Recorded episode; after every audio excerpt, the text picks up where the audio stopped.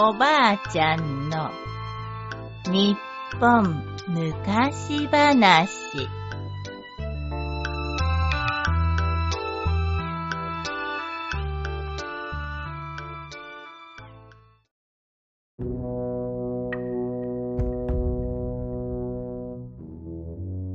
歯をボロボロにされた鬼。むかしむかしある山奥に一匹の鬼が住んでいました鬼は毎日のように麓の村にやってきて畑を荒らしたり家にある食べ物を手当たり次第に食べるのです。そのうちにわしらも殺されてしまうかもしれない。なんとかしないと村は全滅だ。村の人たちはすっかり困ってしまい、畑仕事も手につきません。そこで寺の和尚さんに相談して鬼が来ると寺へ連れて行き酒を飲ませてごちそうを食べさせることにしたのです。おかげで畑は荒らされなくなりましたが今度はごちそう作りが大変です。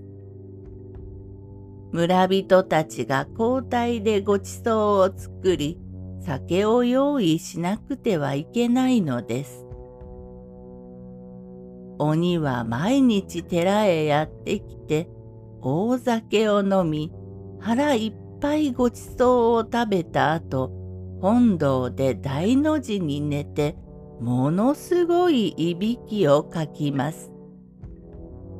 それを見ていると情けないやら悔しいやらいっそ人思いに殺してやろうとしましたが待て待ていくら鬼とて命ある者を殺すわけにはいかない。わしに任せておけ。と和尚さんが言うので村人たちは何とか我慢していました。ある日のこと、和尚さんが、今日は鬼に出すごちそうに白い石を四角に切ったものと竹の根を輪切りにしたものを用意するように。と言いました。鬼はいつものように地響きを立てながら寺にやってきました。さあ、どうぞどうぞ。和尚さんは鬼を本堂に案内すると、大きなお膳の前に座らせて、今日は酒の魚に豆腐とたけのこを用意しました。と言って、白い四角の石と竹の根を輪切りにしたものを出しました。それから自分のお膳の上には本物の豆腐とたけのこの煮物を置いたのです。おお、これはうまそうだ。鬼はいつものように酒を飲み、豆腐と言われた白い石を頬張りました。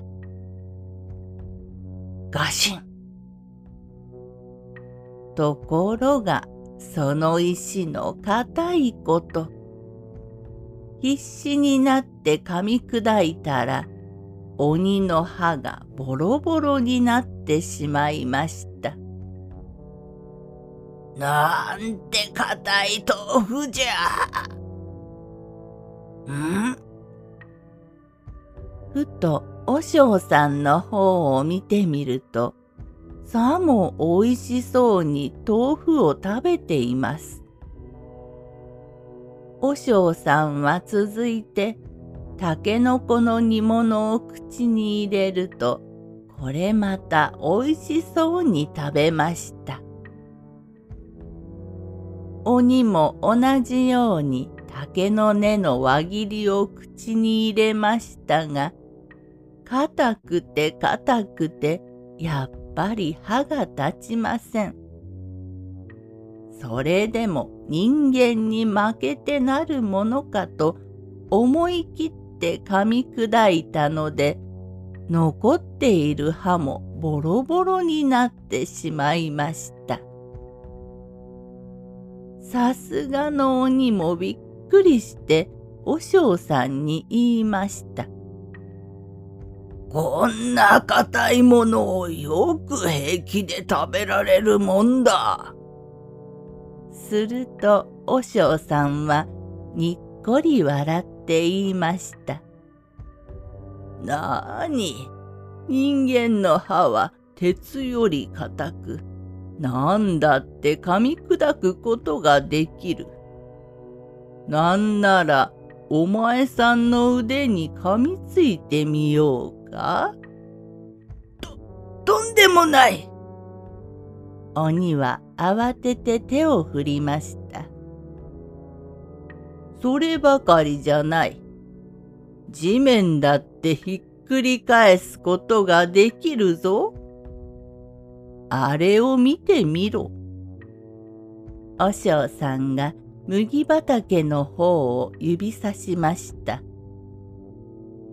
見ると昨日まで黄色く実っていた麦は一本もなく畑はすっかり耕されて黒々とした土になっていました。なるほど。人間というのは恐ろしい力を持っているものだ。